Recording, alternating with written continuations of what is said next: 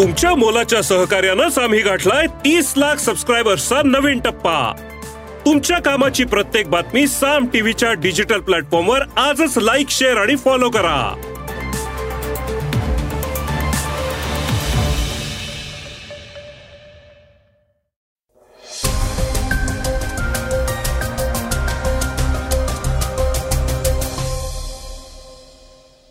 श्रोतेहो नमस्कार. मी अनिरुद्ध गद्रे. आणि आपण ऐकत आहात सकाळ पॉडकास्ट. गुणरत्न सदावर्तींच्या गाडीवर मराठा क्रांती मोर्चातील काही तरुणांनी हल्ला केला आणि गाडीचं नुकसान केलं. मात्र सदावर्तींची पाठराखण कोणीही करताना दिसलं नाही. सर्वपक्षीय नेत्यांनी याबद्दल सदावर्तींनाच सल्ले दिले आहेत. ते काय आहेत हे ऐकूया पहिल्या बातमीत. मराठा आंदोलनानंतर आता शेतकऱ्यांनीही सरकार विरोधात एल्गार पुकारायचं ठरवलं आहे. त्याबद्दल ऐकूया दुसऱ्या बातमीत. कतारमध्ये माजी भारतीय नौसैनिकांना फाशीची शिक्षा ठोठावण्यात आली आहे. त्याविषयी ऐकूया तिसऱ्या बातमीत. वेगवान घडामोडीत ऐकूया कीर्तनकार बाबा महाराज सातारकर यांचं निधन. सीमा हैदरच्या आयुष्यावरील सिनेमा आला. आता गुगल देणार कर्ज आणि पाकिस्तानी खेळाडूची अनोखी मागणी. चर्चेतल्या बातमीत ऐकूया मोदींच्या शिर्डी दौऱ्याबद्दल आणि पवारांवरील टीकेबद्दल. चला तर मग सुरुवात करूया सदावर्तेंच्या गाडीवरील हल्ल्याच्या बातमीपासून. गुणरत्न सदावर्तेंच्या गाडीवर हल्ला. मराठा समाजाच्या आरक्षणाला कायमच विरोध करणारे त्या विरोधात याचिका दाखल करणारे गुणरत्न सदावर्ते यांच्या गाडीवर काल काही तरुणांनी हल्ला केला. मुंबईतील क्रिस्टल टॉवर परिसरात मराठा क्रांती मोर्चाच्या कार्यकर्त्यांनी गुरुवारी सकाळी वकील गुणरत्न सदावर्ते यांच्या गाड्यांची तोडफोड केली. तसंच ते करताना एक मराठा लाख मराठा अशा घोषणा दिल्या. मराठा आरक्षणासाठी उपोषण करणाऱ्या मनोज जरांगे यांनी मराठा आंदोलकांना शांततेच्या मार्गाने आरक्षणाचा लढा सुरू ठेवण्याची भूमिका घेतली होती. मात्र फुलंब्री गावातील काही तरुणांनी मराठा आरक्षणाला विरोध करणाऱ्या गुणरत्न सदावर्ते यांच्या गाड्यांची तोडफोड केली. पोलिसांनी या तरुणांना ताब्यात घेतलं आहे. मात्र त्यांना जामीन मंजूर झाल्याचं कळतं. पोलिसांनी ताब्यात घेतलेल्या तरुणांमधील एका तरुणाचं नाव मंगेश साबळे आहे. हा तरुण फुलंब्री गावाचा सरपंच देखील आहे. काही दिवसांपूर्वी मराठा आरक्षणासाठी या तरुणाने त्याची गाडी देखील पेटवून दिली होती. सदावर्तेन मागचा बोलविता धनी कोण?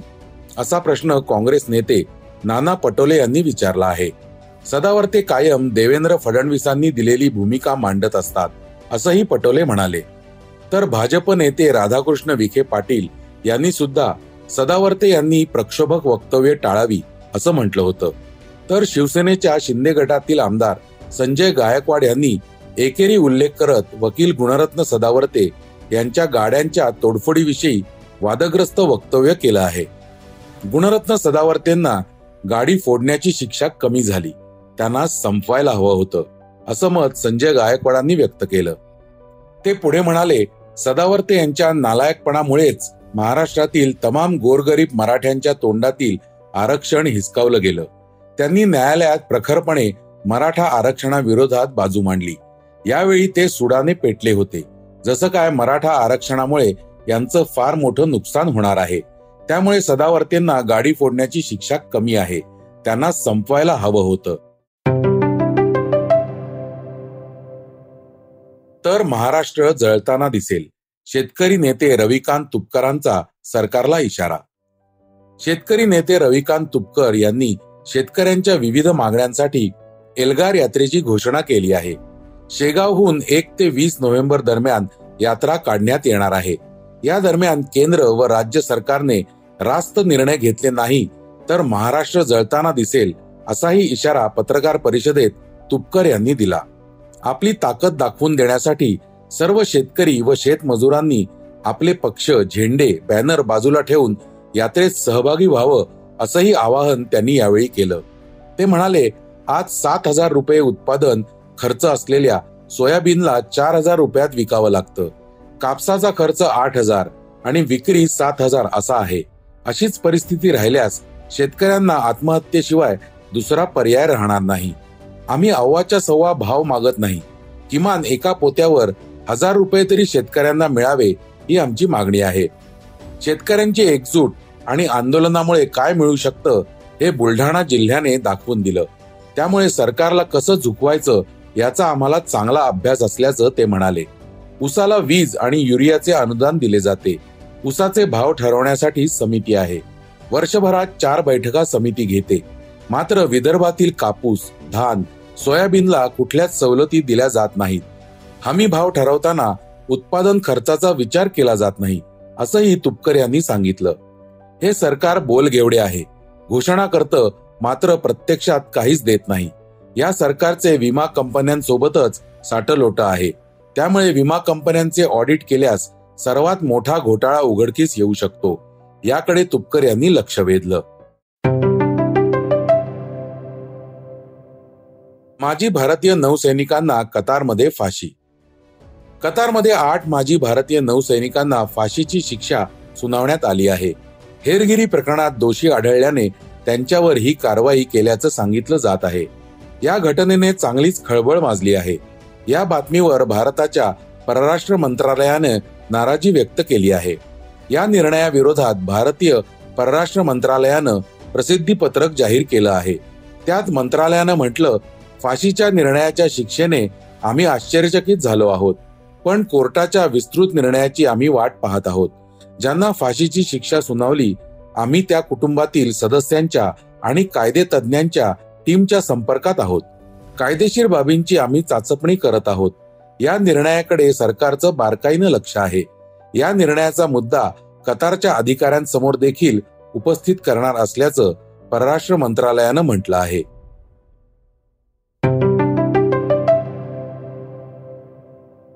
आता ऐकूया वेगवान घडामोडी. कीर्तनकार बाबा महाराज सातारकर यांचं निधन.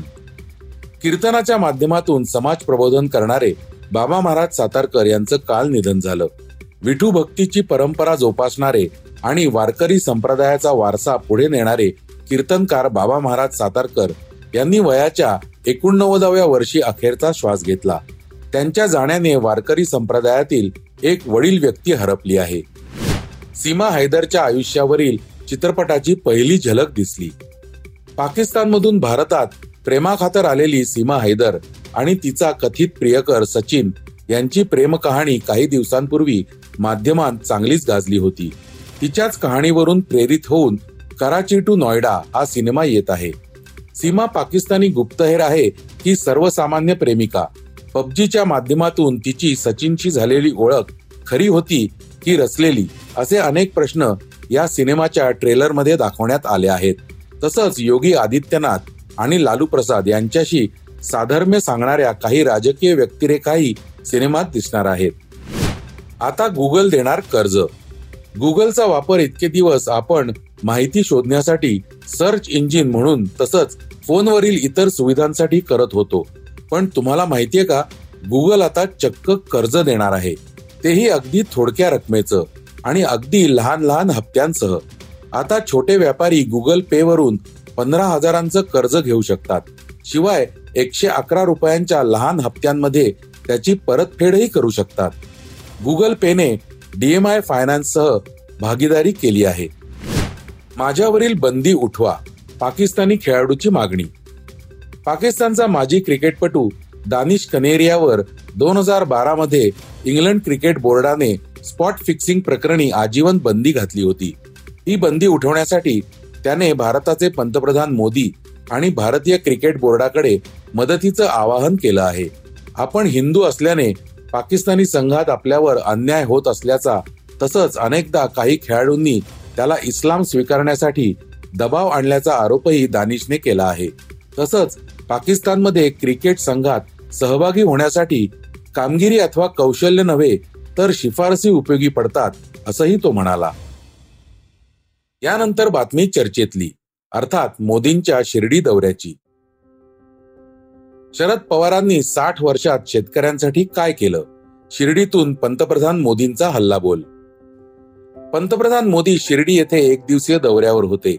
या दौऱ्यात बोलताना मोदींनी शरद पवारांवर हल्ला चढवला. त्यावेळी व्यासपीठावर उपमुख्यमंत्री अजित पवारही उपस्थित होते. या एकदिवसीय दौऱ्यात मोदींनी शिर्डीच्या साईबाबा मंदिरात जाऊन पूजा केली. निळवंडे धरणाच्या कालव्याचं लोकार्पण केलं. तसंच शिर्डीत विविध विकास कामांचं लोकार्पण केलं. यावेळी व्यासपीठावर मुख्यमंत्री एकनाथ शिंदे उपमुख्यमंत्री देवेंद्र फडणवीस आणि अजित पवार राधाकृष्ण विखे पाटील तसंच इतर मान्यवर उपस्थित होते. मोदींनी काकडी येथे शेतकरी मेळाव्यालाही उपस्थिती लावली होती. दरम्यान शरद पवारांवर टीका केल्याने राष्ट्रवादी काँग्रेस पक्ष त्याला काय उत्तर देणार? अजित पवार गट काही बोलणार का? असे प्रश्न उपस्थित झाले आहेत. मोदी पवारांना नेमकं काय म्हणाले? ऐकूया. हम सच्ची नियत से किसान के सशक्तिकरण में जुटे हैं। लेकिन कुछ लोगों ने महाराष्ट्र में किसानों के नाम सिर्फ़ और सिर्फ़ राजनीति की है। महाराष्ट्र के एक वरिष्ठ नेता केंद्र सरकार में कई वर्षों तक कृषि मंत्री रहे हैं। वैसे व्यक्तिगत रूप से तो मैं उनका सम्मान भी करता हूँ। लेकिन उन्होंने किसान के लिए क्या किया?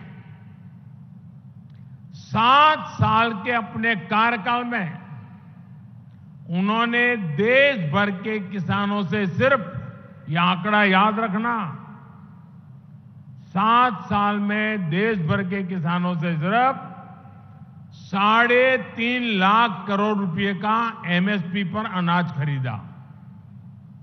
जबकि हमारी सरकार सात वर्षों में एमएसपी के रूप में इतने ही समय में साढ़े तेरह लाख करोड़ रुपए किसानों को दे चुकी है।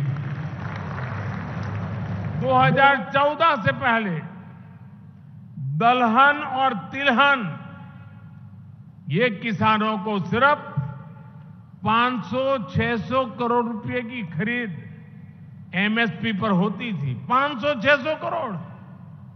जबकि हमारी सरकार एक लाख पंद्रह हज़ार करोड़ रुपए से ज़्यादा दलहन और तिलहन किसानों के बैंक खातों में दे चुकी है। जब वे कृषि मंत्री थे, तब किसानों को अपने पैसे के लिए भी बिचौलियों के भरोसे रहना पड़ता था। महीनों महीनों तक किसानों को पेमेंट नहीं होती थी। हमारी सरकार ने एमएसपी का पैसा डायरेक्ट किसान के बैंक खाते में भेजने का प्रबंध किया है। तर श्रोते हो, हे होतं आजचं सकाळचं पॉडकास्ट आजचं सकाळचं पॉडकास्ट तुम्हाला कसं वाटलं हे आम्हाला सांगायला विसरू नका. युट्यूबवर देखील तुम्ही सकाळचं पॉडकास्ट ऐकू शकता.